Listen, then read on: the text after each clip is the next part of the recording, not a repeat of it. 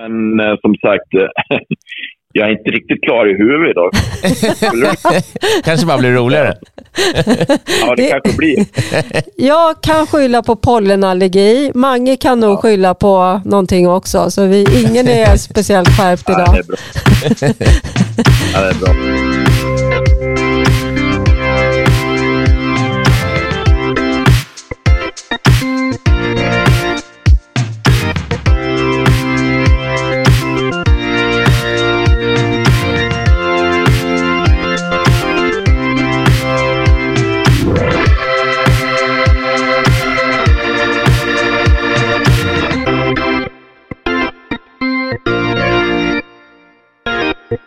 Idag har vi med oss en av Sveriges mest framgångsrika målvakter genom tiderna, Tommy Salo. Och det här kände jag innan vi spelade in Karin att så jag känner, känner, inte att jag känner Tommy så bra. Det är konstigt att säga om någon som man aldrig har träffat. Det gäller ju typ alla vi har träffat. Men, men Tommys syns och hörs inte så mycket eh, i media och sådär. Liksom. Så att då har inte jag så tydlig bild av honom. Så att, men jag tycker att det här blev jäkligt kul. Vi har skrattat gott. Ja, alltså jag tycker det var kul för att han, dels så sa han oväntade saker som inte vi förväntade oss. Mm. Och dels så, så var han väldigt fyndig. Och ro, alltså roligt fyndig. Mm. Eller nej, så säger man inte. Fyndig, alltså fyndig och rolig säger man kanske. Bra sagt. Ja. jag har svårt att prata idag. Ja, det har det. Det kommer ni att märka också. Men, men det bjuder Karin på. Så uh, trevlig lyssning.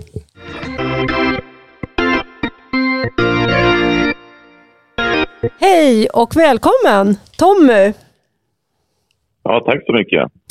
Idag har vi med oss Tommy Salo i podden och eh, jag ska bara supersnabbt så här försöka summera din karriär.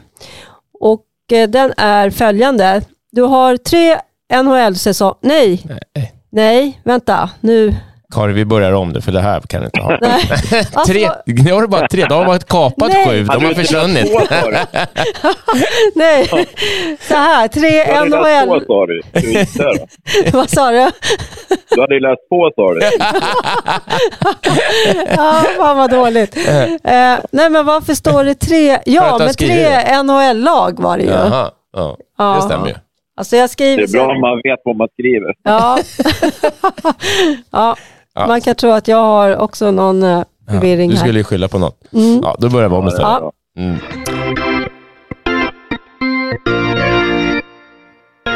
Hej och välkommen Tommy Salo till podden. Tack så mycket. Hur mår du? Jo, det är helt okej. Okay. Förutom att jag har migrän, men annars är det helt okej. Okay. Aj då. Vi sitter här med lite... Förlåt? Ja, det är bara att bita ihop. Ja, bita ihop ja. Jag tänkte, jag ska summera din eh, karriär. Mm. Då är det, du har varit i tre NHL-lag. Eh, tio säsonger har du gjort i NHL. 526 matcher. Du har spelat i Västerås, Modo och Frölunda och eh, du har fyra VM-brons, två VM-silver, ett VM-guld och ett OS-guld som för övrigt var Sveriges första också. Och sen har du också ja, varit ledare i Leksand, där du var sportchef. Jag vet inte hur länge du var där? Jag var där i fyra år. Vad sa du? Fyra år var jag där. Fyra år, jaha. Det var ju länge. Men även Oskarshamn och Kungälv, va? Ja, det stämmer bra. Kungälv som tränare, Oskarshamn tränare först innan jag fick sparken och sen var jag sportchef där innan Leksand ja, tog över mig dit. Mm. Just det. Vad gör du idag då, Tommy? Idag gör jag inte så mycket egentligen. Eh, jag håller på med en bok som jag kommer släppa i höst. Jag håller mm. på och eh, snart bli klara med. Och sen ska jag börja upp med lite, lite kläder faktiskt. Aha. Egna, egna märke och eh, lite, äh, lite roliga grejer som man kan få eh, livet att gå Ja, jag har någonting man hittar på lite saker. Mm, jag fattar det. det är bra. Boken, vad handlar, handlar den om, om hockeykarriären eller livet i stort? Eller om... Ja, det är både utanför och på isen. Det blir allt möjligt, både positivt och negativt. Mm. Jag hoppas det blir en intressant bok att läsa. Det tror jag säkert. Vad sa du, höst skulle den släppas? Ja, höst någon gång där. Kul. Ja, Ja. spännande. Vem, vem riktar den sig till? Är det, är det andra hockeyspelare som, som eh, är nya i branschen tänkte jag säga? Eller, vem, eller är det... Nej, det är nog till alla möjliga faktiskt. Eh, och vad ska jag säga? Eh, men det ska vara en spännande bok. Eh, min karriär och vad som har hänt utanför och vad som... Ja, lite allt möjligt från grunden om man säger så. Ja. Mm. Hur kommer det sig att du väljer att skriva en bok då och släppa en sån? Ja, nu är det inte jag som skriver. Det Nej, det är för att du får lite hjälp med. Ja. Ja, precis. Det behövs. Ja.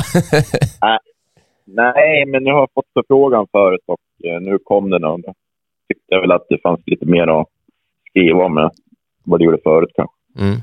Det var, ja, sysselsätter mig kanske lite grann också. Ja, det, det, ja, precis. lite grann så också. Det är roligt det där, för då blir det ju att gräva i gamla minnen och på gott och ont. Och, Ja, Eller hur? precis. Lite gott och ont sa du. Det, det positiva är ju alltid roligt, men det negativa är inte lika roligt Nej. att kolla Det kan- tillbaka på. Ja, det förstår man. Det kanske är nyttigt också, tänker jag, bara att man, så- som Karin säger, att man får gräva i sig själv, men också att man så här, kanske landar i saker eller kommer fram till under samtal och sådär varför det har blivit som det har blivit, eller både positiva och negativa saker såklart. Då. Absolut. Ja. Det, har man, det har man ju lärt sig av faktiskt. Ja. Det är därför man, eller man har ju gått tillbaka och funderat väldigt mycket vad som händer då och där. Mm. Nej, det är både ju. positivt och negativt. Ja. ja, det ska bli kul. men tänker, Ja. inte du, tänker inte du så här att, eh, jag kan tänka så i varje fall, att man har ju gjort saker som har varit mindre bra, som man eh, Mm. skulle göra annorlunda idag med den erfarenheten man har.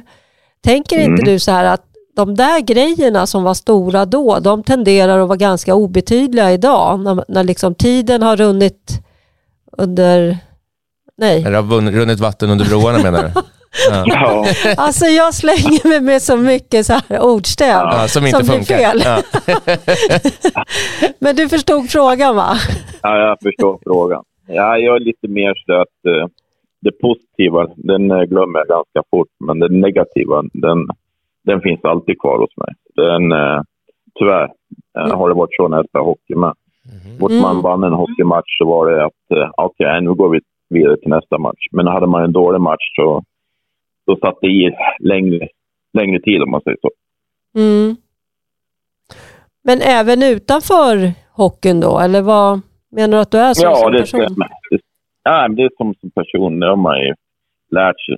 Eh, Man, man har funderat själv lite grann hur man var. Men jag har jag märkt som spelare så var jag, tog det i alla fall 24 timmar innan jag kunde släppa en match med förlorade. Men vann du en match då, ja, då gick det bara vidare direkt. Det var inget mer med det. Men som ledare var det ju, eh, säg att det var en match på en söndag. Eh, man vann man så var det okej, men förlorade man så funderar man på det fram till onsdag, torsdag för matchen var, nästa match var. Så det, är, det är ganska jobbigt i längden att fundera så faktiskt.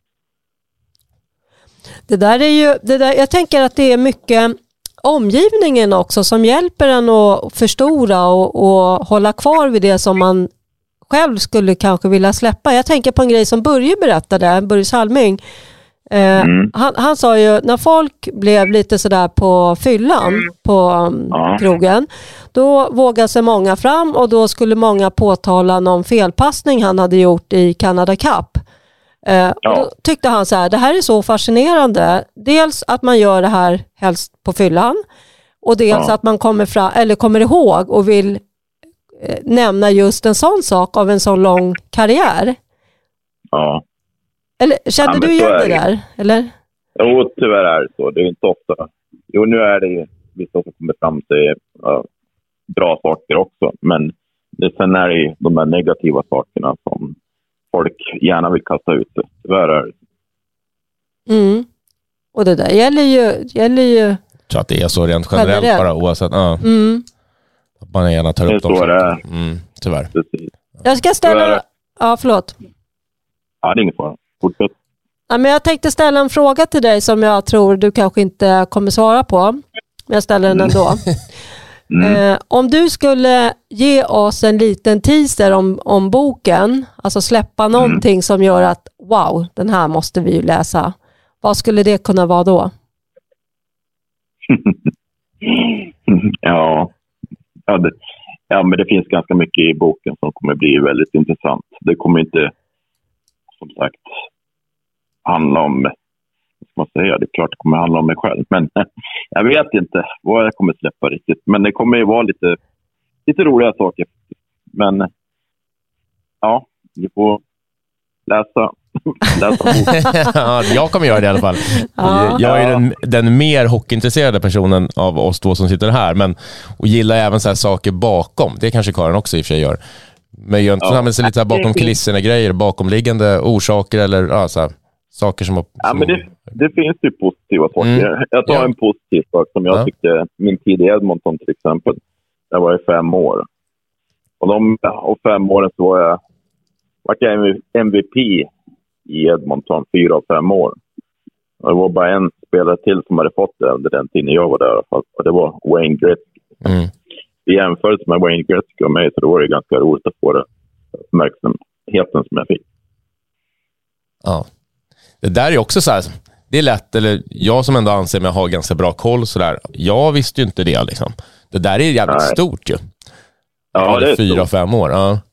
Mm. Nu tar jag bara positiva. Det, Ja. det är väl sådana saker som kommer komma upp. Ja. Mm, det är kul. Det finns andra saker också, men, men som sagt, det är ändå intressant när det är Wayne Gretzky i alla fall. ja. det måste man ändå säga. Ja. Ja, Jag tänkte kuppa lite nu, för det här har inte vi pratat om, det jag tänkte fråga nu, som nästa fråga. Skulle det kanske vara så att vi kan ta, få en signerad bok av dig och lotta ut till våra lyssnare? självklart ska ni få den. Ja, vad kul. Skitskoj. Ja. Ja. Nu, nu blir Magnus lite så här Jag ska, avundsjuk. jag ska Han vara med i utlottningen. Ja, Magnus, Bara råka Magnus, vinna. också. Ja, tack. Det blir två extra. Ja. Ja, det är två. Tommy, den absolut vanligaste frågan du får, vad är den? Oj. Ja, hur mår du? Fan, bra svar. Ja. Ja, om vi, om vi tar bort den då, vad, vad, vad är det då? För du är, ändå, du är ändå en otroligt stor profil i Hockeysverige och ehm, har en gedigen erfarenhet och kunskap. Så vad, Mm. vad är det man vill prata med dig om? Men det är, det är olika saker faktiskt. Det är, det är OS-guld och det är Vitryssland och så. Eh, Men eh, det är väl det man, i alla fall det på sportsidan om man säger så. Då. Det är två saker man pratar om. Mm. Men de är intresserade av att höra min historia, många också, hela vägen. Och det är inte många som vet så mycket egentligen om mig, hur jag som person. Som person. Så, så nej, men det, det är väl en massa frågor egentligen, mer än hur mår du? Mm. Hur är du som person då? Jag är nog jag är ganska öppen om du väl börjar känna mig, om man säger så. Då. Men annars drar jag mig väl undan. Jag är väl inte den som vill synas precis. Det, det är jag inte faktiskt. Men ja, jag försöker vara social. Gott jag kan. Ja, men det tror jag att det är. Mm. Har du varit ungefär samma person hela tiden eller har, det här, har du förändrats? Liksom? Alltid varit en öppen person fast kanske med, med ja, ändå försöka hålla dig undan också? Sådär? Eller har det kommit med åren eller hur har det varit? Det har väl kommit med åren lite grann att man drar sig undan också. I början tycker man väl kanske att det är roligt att vara och synas och så. Men Mm. eh, på senare år så har man ändå dragit sig tillbaka mer och mer. Kan man väl säga. Trivs du i det? Det gör jag faktiskt. Eh, Det är skönare att ingen känner igen om man, om man är ute på stan eller någonting. Eller om Mm. man är i Spanien eller det spelar ingen roll var man är. Så det är ganska skönt att inte ha den uppmärksamheten. Så, men sen är det fördelar också. Mm. Det, Ja, det, ja. det är både positivt och negativt på Ja. olika Ja, sätt. det tänkte jag på när du var med i Mästarnas Mästare var det va? Det är lätt för mig att blanda Ja, ihop det. Så. Men då var det lite Ja. så här för mig, så här, fan Tommy ser man inte så ofta och så. Och all respekt Nej. för det ju. Men det är ju ändå kul såklart också för oss som är intresserade att så här, få se Ja. och höra lite mer kring personer och så. Hur gick Ja, det där? Den. Hur gick det där i Mästarnas Mästare? Oh, det var jobbigt. Oh. Jag har inte Ja, sett det var den. väldigt jobbigt. Ja, första veckan var jag sjuk, så det var jättetråkigt faktiskt. Men eh, sen var det lite bättre då. Det var jobbigt. Det var, det var ingenting för mig på det sättet. i alla fall. Du var Det inte förberedd för det? Nej, nej, jag hade inte tränat någonting för det heller. Är helt. Jag tog det som en, ja, en rolig grej att göra. Var Ja. Det var inget mer med det. För Det var ganska kul i alla fall att göra, men det var jobbiga grenar. Ja, full förståelse för det. Det är skönare att sitta hemma i soffan och titta på det där faktiskt, tror jag. Ja, faktiskt. Ja. Äta chips. Ja. Helt korrekt. Ja. Ja. Du sa något som Mange gillar. Ja.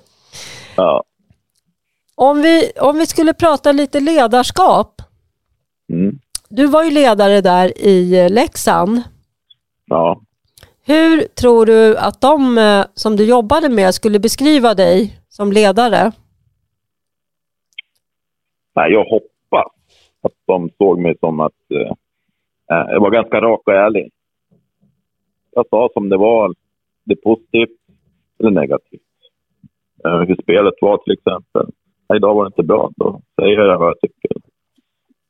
Till spelarna med. Idag gjorde du en bra match. Eh, Idag kanske du gjorde en mindre bra match. Men mer öppet att man kör raka rör med både spelarna och ledarna hela tiden så blir inga konstigheter.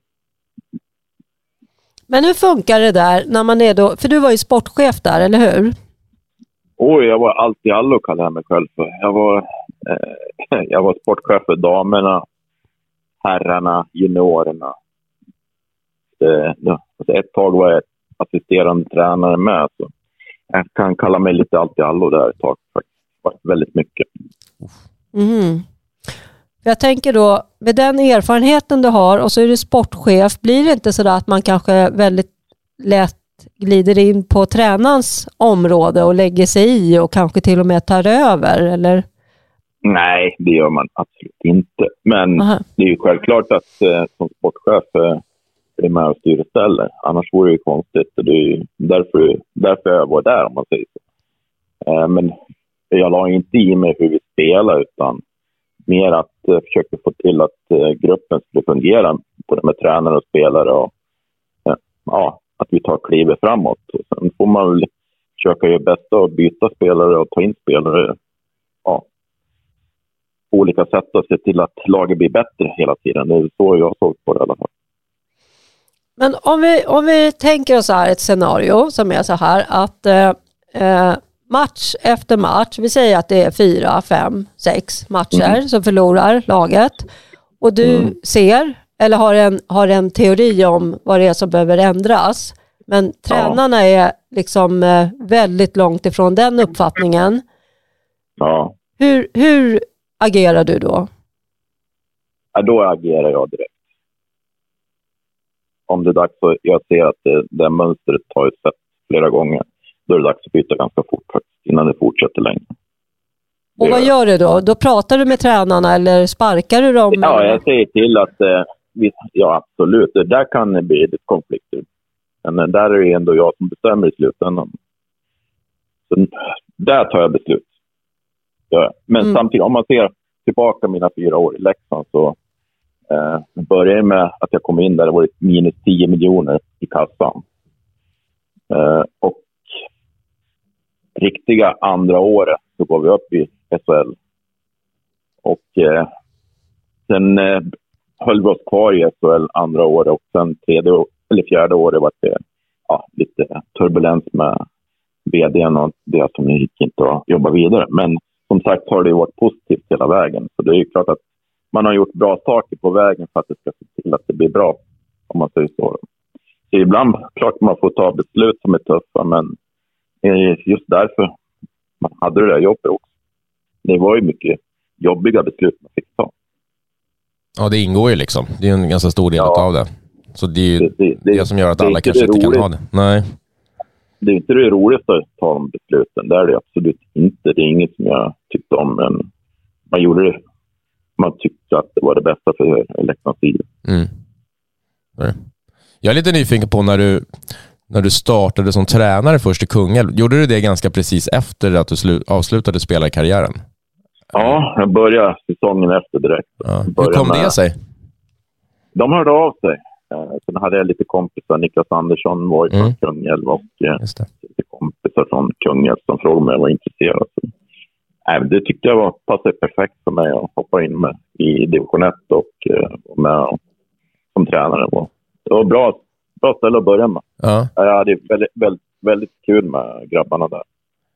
Kul. Hittade du din ledarstil? Kändes det som att den hittade du direkt eller visste du redan kanske innan att den här typen av ledare är jag eller växte det fram? Nej, det, ja, nej jag fick ha en balans däremellan. Eh, eh, såklart var ju att jag var ju kanske lite hård i början.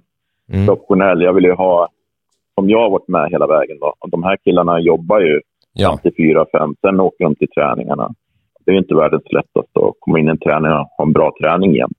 Nej. Utan man märkte ju mer jag var med dem. Så att eh, måndag, tisdag, träningar kunde vara bra. Fredag, när de har jobbat hela veckan, då var det mindre bra träningar. Mm. Så det var ju lite balans att känna av hur spelarna kände sig. Efter, ja, nästan vecka för vecka fick de gå. Mm, just det. det man kunde inte träna hur hårt som helst. Det, det gick inte då skulle de ju aldrig återhämta sig. Nej, det är ju faktiskt så. Ja, det är ju kontraster från den, det hockeylivet du levde som spelare såklart under alla år. Ja, precis. precis. Så det är... De som spelar hockey heltid, det är en helt annat. De har ju 24 timmar att återhämta sig ja. nästa pass. Exakt. Fick du hjälp med sådana runt omkring? Alltså, jag tänker att hitta sitt ledarskap eller sin ledarstil, det kan ju ta tid. Liksom sådär. Man vet inte, man, fick du mycket hjälp eller fick du hitta det Fick du liksom leta själv? Det, nej, jag hade, det är bra att prata med spelarna också. Att man får bolla fram och tillbaka. Mm. Och öppen. Som jag sa, det är bättre att köra raka rör. Jag hoppas att de, ja, de pratar med mig och jag pratar med dem. Så man hittar en balans. Det tycker jag vi gjorde faktiskt efter mm. ett tag. Det är klart att det var lite tufft i början för dem. Men sen eh, pratade de med mig och då började jag förstå dem också lite grann. Mm. Och då, då hittade vi en balans. Och likadant är det. Det, det varit jättebra för oss. Mm. Funkade det ändå? För du sa att du är, det är, så här, du är öppen som person när man känner dig, men när, man då, när du kom in som ja. ny tränare så där, då var det lite så att med, spelarna blev restriktiva i början för att du kanske inte öppnade upp dig från början, eller var det, funkar det annorlunda de som tränare stor? Ja, de hade för stor respekt för mig ja. början. Då, mm. På grund av vem jag var. Då. Ja, jag men det var ju det jag försökte få bort från dem att jag är precis som ni är. Ja, du är en vanlig människa. Ja. ja, precis. Jag är på samma nivå som ni är. Så. Mm. Så, nej, men det varit bättre och bättre också tycker jag hela tiden. Kul ju. Och sen vidare till Oskarshamn då. Som, då började du som tränare mm. va? Och sen sparken ja, där. Sen så, bra. Mm. Precis, jag började som tränare där. Nej, men det, det var jättekul när Dag Larsson där hörde av sig. Det var ju allsvenskan och eh, ja, ville känna på det och eh, var lite tuffare, helt klart. Mm. Men som sagt, eh, gick in med på säsongen att vi skulle bygga upp självförtroende inför säsongen. Jag tror att vi gick... Eh, fick inte stryk någon match på tio träningsmatchen och sådär. Mm. Så det kändes ju bra att gå in i, serien, men där var det lite tuffare på en gång och det var ingen succé som tränare i alla fall, det tycker jag. Mm. Spännande. Och sen steget till sportchef då, i samma klubb, hur funkade det? Ja, ja det är spännande att äh. man lyckas med det i alla fall. Exakt. ja, ja även de frågade mig. Då var det ju precis på gärdsgården att de klarade sig kvar. De fick kvala på slutet där. Mm. Och hålla sig kvar. Det var svårt hela säsongen. Men äh, ja, då frågade de om jag var intresserad, även om det skulle bli division 1. Så, ja, men det är självklart att jag ställer upp som sportchef, även om det blir division 1 eller allsvenskan. Så, ja, så var det faktiskt. Mm. Och sen uh, andra året var jag sportchef och då, då gick det väldigt bra fram till, jul där vi var i topp 3-4 där. Mm. Vi slog i Leksand några gånger där, så behövde Leksand av sig. Och, uh, ja, så... På den vägen var det? Värvade de mig under mm. säsongen därifrån. Mm. Men sen då, när, det där efter, ja, när du var klar med Leksand, så, du har inte känt något sug sen att, att hoppa på något nytt? eller? Man tappar faktiskt när man tittar tillbaka nu. Mm. Så det är alltså, jag berättade, det var ju ändå sportchef hade damerna, jag hade juniorerna och jag hade A-laget. Ska scouta spelare, man ska göra fansen nöjda, man ska göra styrelsen nöjda, man ska göra spelarna nöjda, man ska göra tränarna nöjda. Mm. Det blir ganska tufft i längden och, och eh, vara en serviceman för allihopa, det, det tar på kraften. Mm. Ja, det är full förståelse för. Det, ja. det hade, varit, det hade räckt gott och väl att bara vara sportchef åt en av de där delarna i organisationen.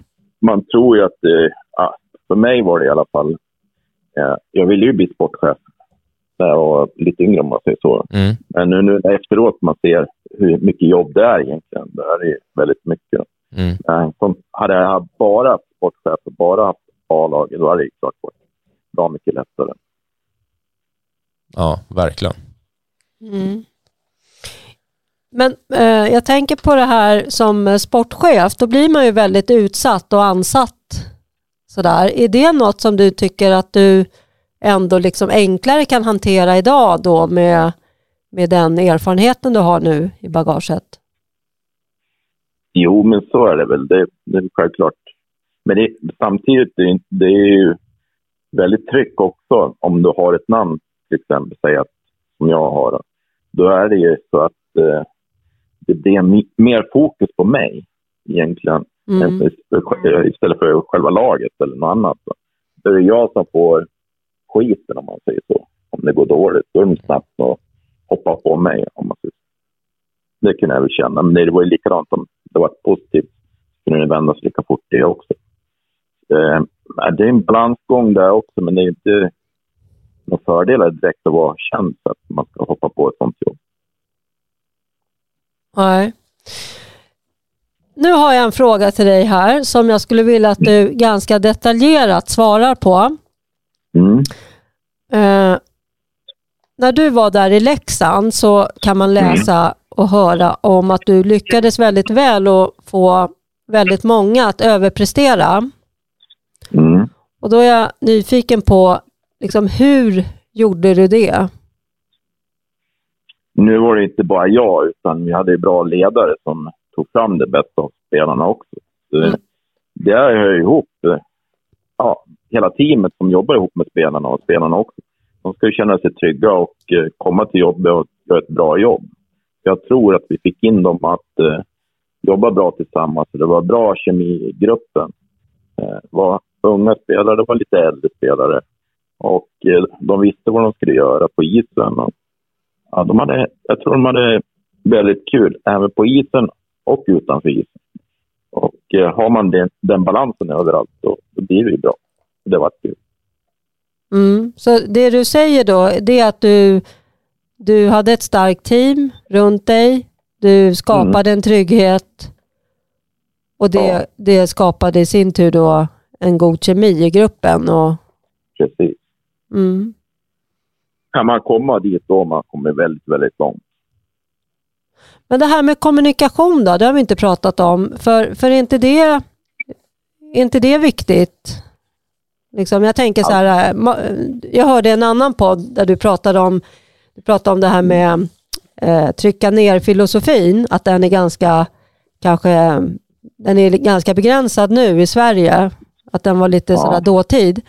Men den mm. här, alltså det här med tystnad, att man inte pratar med, med spelare och att man eh, osynliggör vissa, den är ju lika tärande och knäckande den som att man eh, beter sig illa. Precis. Nej, men alla ska ju synas, om man säger så. Spelarna ska synas för tränaren. Eh, positivt, negativt och öppen dialog, tycker jag. Det är otroligt viktigt att spelarna känner sig hemma. De känner sig välkomna och att man ser dem jag tror det är väldigt viktigt att, att de vågar göra misstag. Och, eh, så man inte bara berömmer dem när de gör bra saker, utan pratar med dem gör positiva saker och negativa saker. Eh, det är ju som spelarna, de vill ju känna sig starka och ha bra självförtroende. Har de bra självförtroende spelarna så spelar de ju bättre också. Mm. Ja, och kan man ge både och som du säger, så då, alltså framförallt kan man ge, ger man en massa beröm så är det också lättare att, tror jag, som spelare att ta det när man faktiskt får kritik. Liksom, och, ja, att det inte bara blir det, det är inte så roligt Det är inte så roligt att få ja, negativ ja, kritik om man säger så. Det, det är ingen som gillar det. Men man får, man får ju lägga upp det på ett bra sätt så de förstår. Det är inte så att man vill trycka ner dem, utan tvärtom mm. vill man ju att de ska spela ännu bättre. Precis. Precis.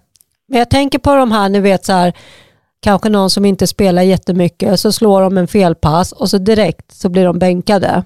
Den är ju rätt ja. tuff. Ja, den är inte rolig. Så ska det inte vara. Eh, man måste kunna göra misstag under en match för att bli bättre också. Men mm. högre upp du kommer så är det klart att kraven blir större också. Så är det. Vad är din... Det, det, ja. ja. Förlåt, fortsätt. Ja, nej men det är ju... Men som en junior till exempel, de måste ju kunna få göra misstagen på vägen upp.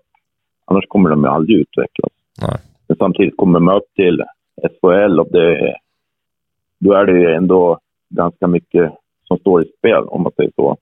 Om man är på kvalgräns, eh, hålla sig kvar eller inte, så är det ju misstagen som finns om man åker ut eller stannar kvar. Så det, är, det är en balansgång där också lite grann. Vad man ska kunna trycka lite hårdare på och kunna släppa på det också.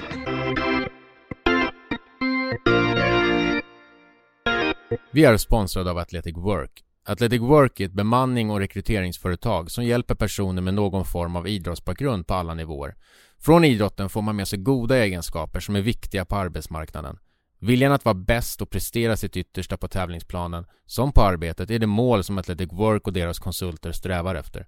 Athletic Works vision är att skapa ett idrottslag på arbetsmarknaden. Det har idag hjälpt flera personer ut på arbetsmarknaden och av egna erfarenheter vet jag att kontakt med Athletic Work faktiskt leder till jobb. Så om du letar efter ett nytt jobb, tveka inte att höra av dig på www.athleticwork.se. Tack Athletic Work!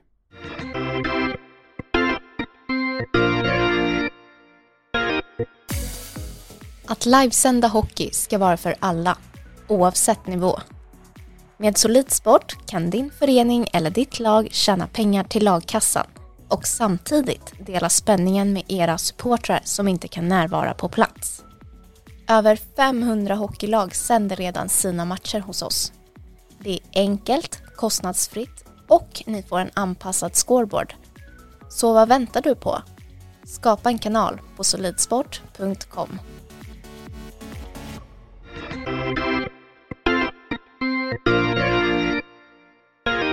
Jag är lite intresserad över allt började Tommy. Du är uppvuxen i Surahammar va? I Västmanland. Stämmer bra. Liten ja. håla tänkte jag säga. Det kanske är att förelämpa ja. Eh, samhället. Nej, men... men det är inte, absolut det är inget stort. Det, det, var ju en eh, bruksort om man säger så. Mm. Det var ju, eh, men det är många bra spelare som har kommit därifrån. Det är det verkligen. Också. Stura Pelle och mm. Per Bäckman och Daniel Rydmark och Micke Karlberg och mm. ja, några till där som jag säkert glömt. Tigen ja, i alla fall, det är många som kommit därifrån. Och eh, det var bra på den tiden.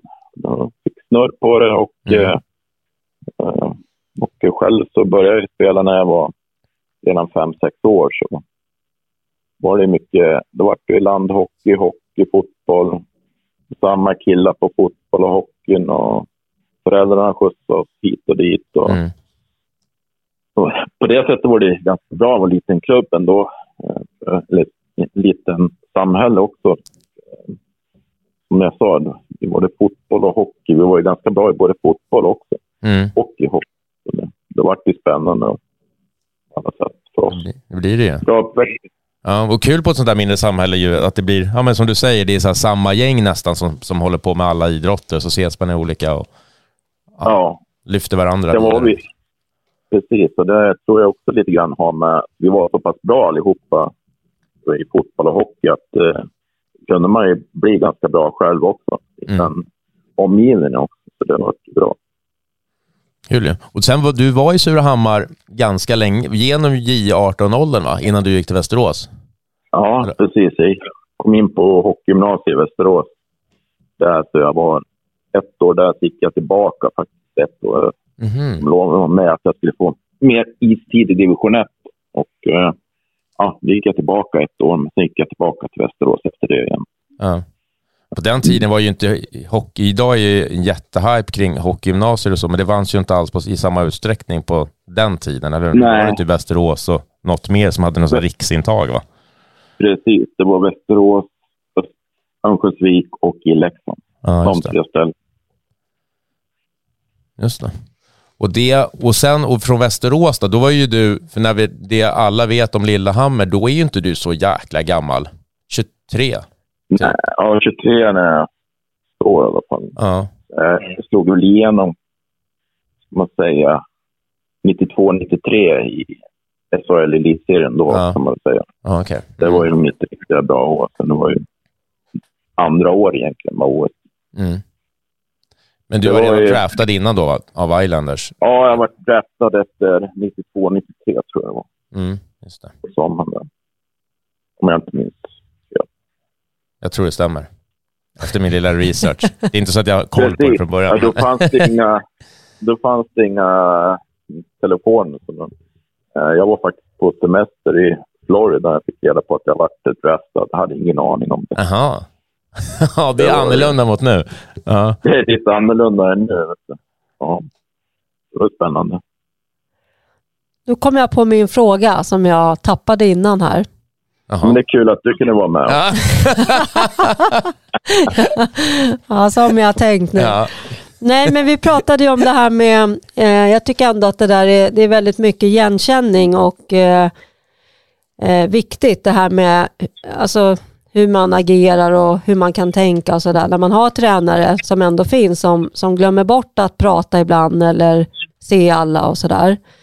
Vad, Ja. vad har du själv för exempel på någon sån behandling där det inte har varit ett exemplariskt sätt att att le- eller från ledarskapshåll. Har du något sånt exempel? Som du har varit med om? Jag försöker vara mig själv faktiskt. Jag, om jag skulle gå in ner i omklädningsrum eller någonting så tittar jag på alla och hejar på alla. Och, ehm, att jag ser dem, att de ser mig. Att jag bryr mig. Ja, jag tror det är otroligt viktigt att de ser att man bryr sig om dem. Att man inte skiter i dem. Att se till att de, de syns Mm. överallt, Mm. inte bara på isen. Jag tänker, jag tänker när du själv var hockeyspelare, var du med om något sånt? Så att du fick någon sån här... Ja. Vissa tränare man hade det och försökte man gå runt väggarna för att slippa möta dem. Mm. Tyvärr. Så ja. ska det inte. Här är Mike Milberg och han eh, hade jag i Islanders. Ja, han var ju sämsta jag haft. Ja, han var ju en sån. Han eh, var ju aldrig någonting positivt med utan det var ju alltid någonting negativt. Så det var en ledare som absolut inte var bra. Han, jag har ett exempel och det var att man spelade pingis för innan matchen började. Nu, den här matchen var jag eh, bänkvärmare. Då. Reserv. Och eh, jag kunde inte stå. Och jag spelade med vår stjärna pingis, då, Sigmund Palfrey. Och sen fick vi stryk den här matchen och sen efter matchen får vi utskällningar. Och eh, den som får mest utskällningar var jag som satt på bänken för att jag spelade pingis med Sigmund Palfrey. Mm.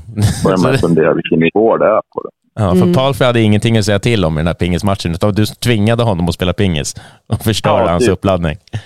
Ja, Mm. Ja, ja det säger Det- rätt mycket.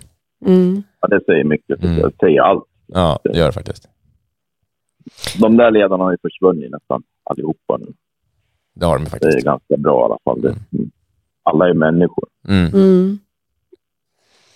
Men när, när vi kommer till träning, jag får hoppa tillbaka till den här ung, tidiga Västerås-tiden. Jag är lite nyfiken bara på, för man, du var rätt ung när du kom upp i Västerås A-lag då, som vi pratade om inför Lillehammer och så. Men, och för Ja. målvakter är det ju ofta, man pratar ju ändå ofta om att det är, det är en längre väg för målvakter kanske att slå igenom. För att man som målvakt är man kanske som bäst senare än vad man är som utespelare och sådär.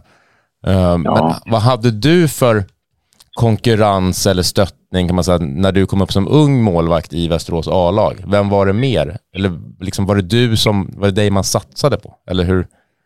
Nej, det var det väl inte. Utan, eh, när Västerås var där uppe så hade de ju två, ja, de har ju flera bra målvakter, men när jag kom upp var det Mats Ytter och Per Hellenberg som var där. Mm. Och eh, det var ju dem jag fick slåss emot och jag var ju ung. Och det är klart att det, eh, jag hade tur som hade en tränare som trodde på mig och jag fick chanserna att visa vad jag går för. Det var väl mycket det som gjorde att det gick bra för mig. Mm. Och eh, jag tog chansen när jag fick chansen och eh, ja.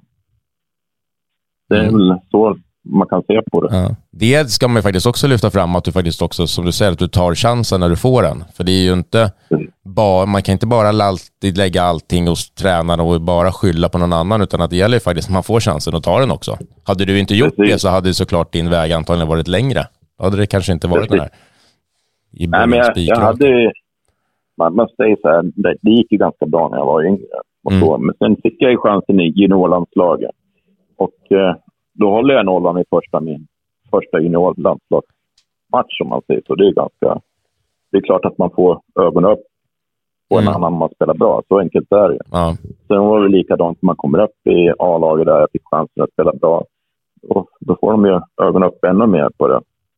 Så är det likadant eh, första matchen i landslaget. Jag, då håller jag också nollan. Det, ja, det är klart. det underlättar det på vägen om man, Ja, om man det- visar upp det på ett bra sätt, om man säger så. Ja. Och det där säger ju någonting om dig också såklart, att verkligen klara av att, att gå in och leverera när du ja, men, får chansen eller måste. Ja, men precis. Tror du att om det inte hade gått, det här blir ju sjukt hypotetiskt nu, men om du inte hade tagit de här chanserna som, som du fick, tror du att du hade haft tålamodet att gå en längre väg om det hade krävts? Ja, det tror jag. Jag var så otroligt envis. Mm. Det var, det var mycket därför det gick bra. Och, eh, jag var alltså... Eh, jag tålde inte på stryk. Jag tålde inte att eh, bli andra målvakt utan då var jag grinig. Och, ja, Mm. såg man ju till att man blir, tränar ännu mer för att bli bättre. Mm. Det var det. Bra. Det spelar ingen roll om det var badminton eller tennis eller pingis. Det var likadant där. Då fick man ju träna, se till att bli bättre.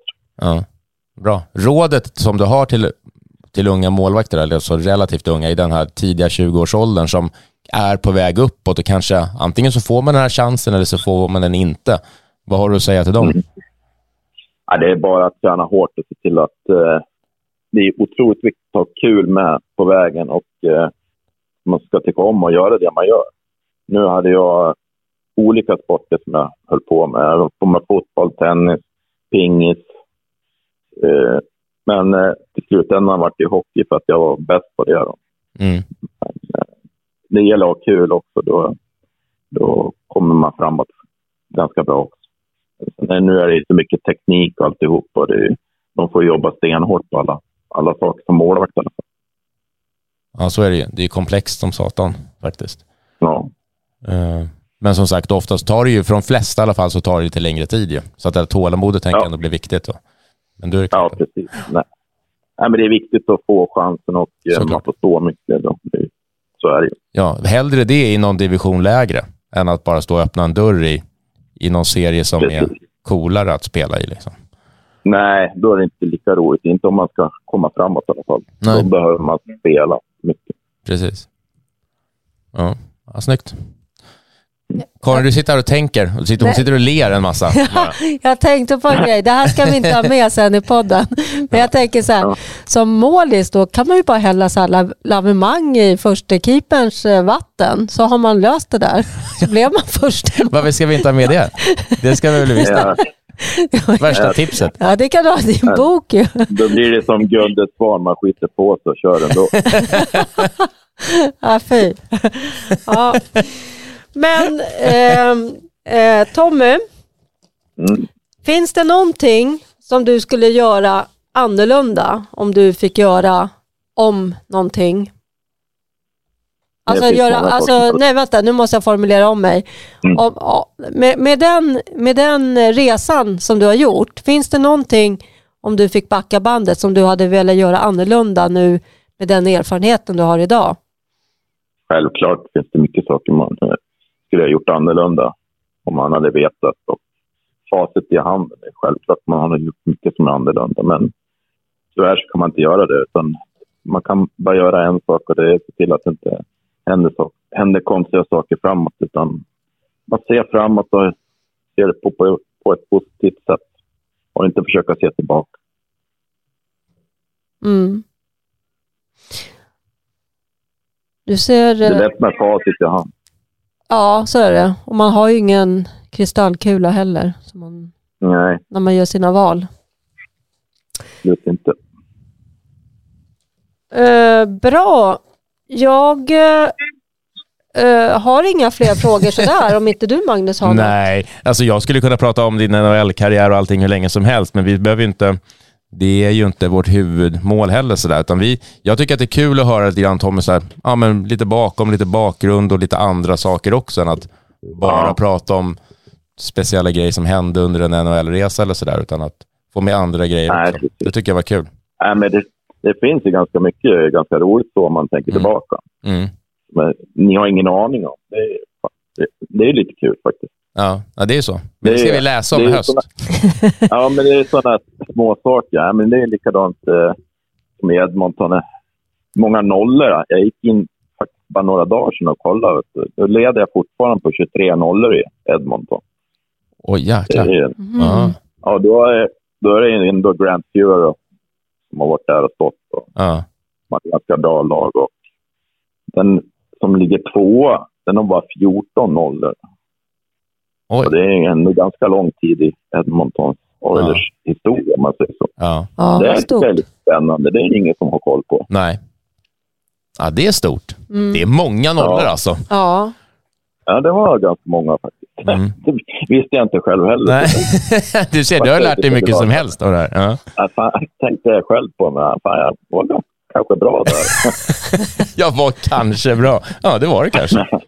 Ja, Skönt att du har landat i det till slut. Ja, ja, 23 bra. På. ja. Du ska ju få chans att visa också att du är bra på golf. Ja, bra, bra. Det var att ta i i alla fall. Men jag kan ju visa upp mig. Vad har du för handikapp? Jag var ner på nio, men nu är jag uppe på 18 ungefär. Okej. Men då kan vi berätta att du eh, eh, har tackat ja till att vara med på golftävlingen som vi har den 22 juni på Sollentuna. Var det då det var? Nej, då kan jag tyvärr inte. Nähä, okej. Nej, jag skojar. På. Det höll på att falla platt där allting. Mycket klipp. ja, nej, men det ser, ser jag fr- fram emot faktiskt. Det vore kul att vara med och tävla lite grann och eh, slå iväg lite bollar. Ja. Hur funkar du? Jag funkar ju så i golf att jag inte, jag har ju inte skalle för att spela golf. Att jag kan ju inte heller så tänka ett slag i taget och glömma det förra och bara se det här. Och du pratar om att du mer tänker på det negativa och så glömmer du det, det bra. Hur funkar det i golfen? Ja, det har gått så dåligt en längre tid så det kan bara bli bra. Aha. Ja, det är också en grej. Ja. ja, det kan inte gå sämre. Alltså. Nej. ja, men då så. Mange, du är en sån där golfspelare som man tänker drar en putter i träd och sådär. Ja. Det är ja. mm. ja, Du tänker helt rätt. Det är därför jag inte spelar längre. Ja. ja, nej, men det är bättre. Holmström hade en bra när han var ute och spelade golf. Han hade alltid med sig en lingonplockare. Så Jaha. Han visste att han slog, han slog så snett tyckte han, så han kunde Så plocka lingon istället. Fick jag i alla fall med sig någonting hem. Fick jag ut Ja, någonting av den där dagen. Ja, de var ju runda de också. ja, exakt. Ja, sjukt kul ju. Ja, men bra. Sista frågan då kanske. Ja, just det. Den sista, vår vanliga fråga om eh, ett tips på, på ämne eller person som du skulle vilja höra på, herre Tom, i, i podden. Holmström. Han är en rolig person. Ja, jag skulle Då snackar vi Thomas, eller? Ja, precis. Han skulle vara kul att lyssna på. Vad skulle han säga då? Eller vad vill du höra av honom? Du, det skulle komma upp så många roliga saker i hans mun så bara det skulle vara roligt. ja, tema roligt. Det är ju inte dumt. Ja. Ja. Och lingonplockning. Ja, men det är sånt man behövs i omklädningsrummet. Ja, det gör de ju. Ja. Det är ett jättebra tips. Ja, det är det. Det är det verkligen. Grymt ju. Ja, men stort tack Tommy för att du ville ta dig tid till att prata med oss och, och trots lite migrän, eller ganska mycket migrän Ja. kanske, vad vet jag. Nej, men det var faktiskt bättre nu när jag höll på. Jag slapp jag fundera på det. Ja, du ser. Det var bra. Har vi bidragit med något idag också. Vi är Ja. helande. Jajamän. Ja, det var jättebra det. Ja. Ja, grymt. Ja, men det här var ju jättekul. Ja, vi Ja. är väldigt tacksamma. Ja, jag med. Tack så mycket. Grymt. Det var jättetrevligt. Kanon. Så stort tack till dig och stort tack till er som har lyssnat. Vi hörs. Mm. Hej.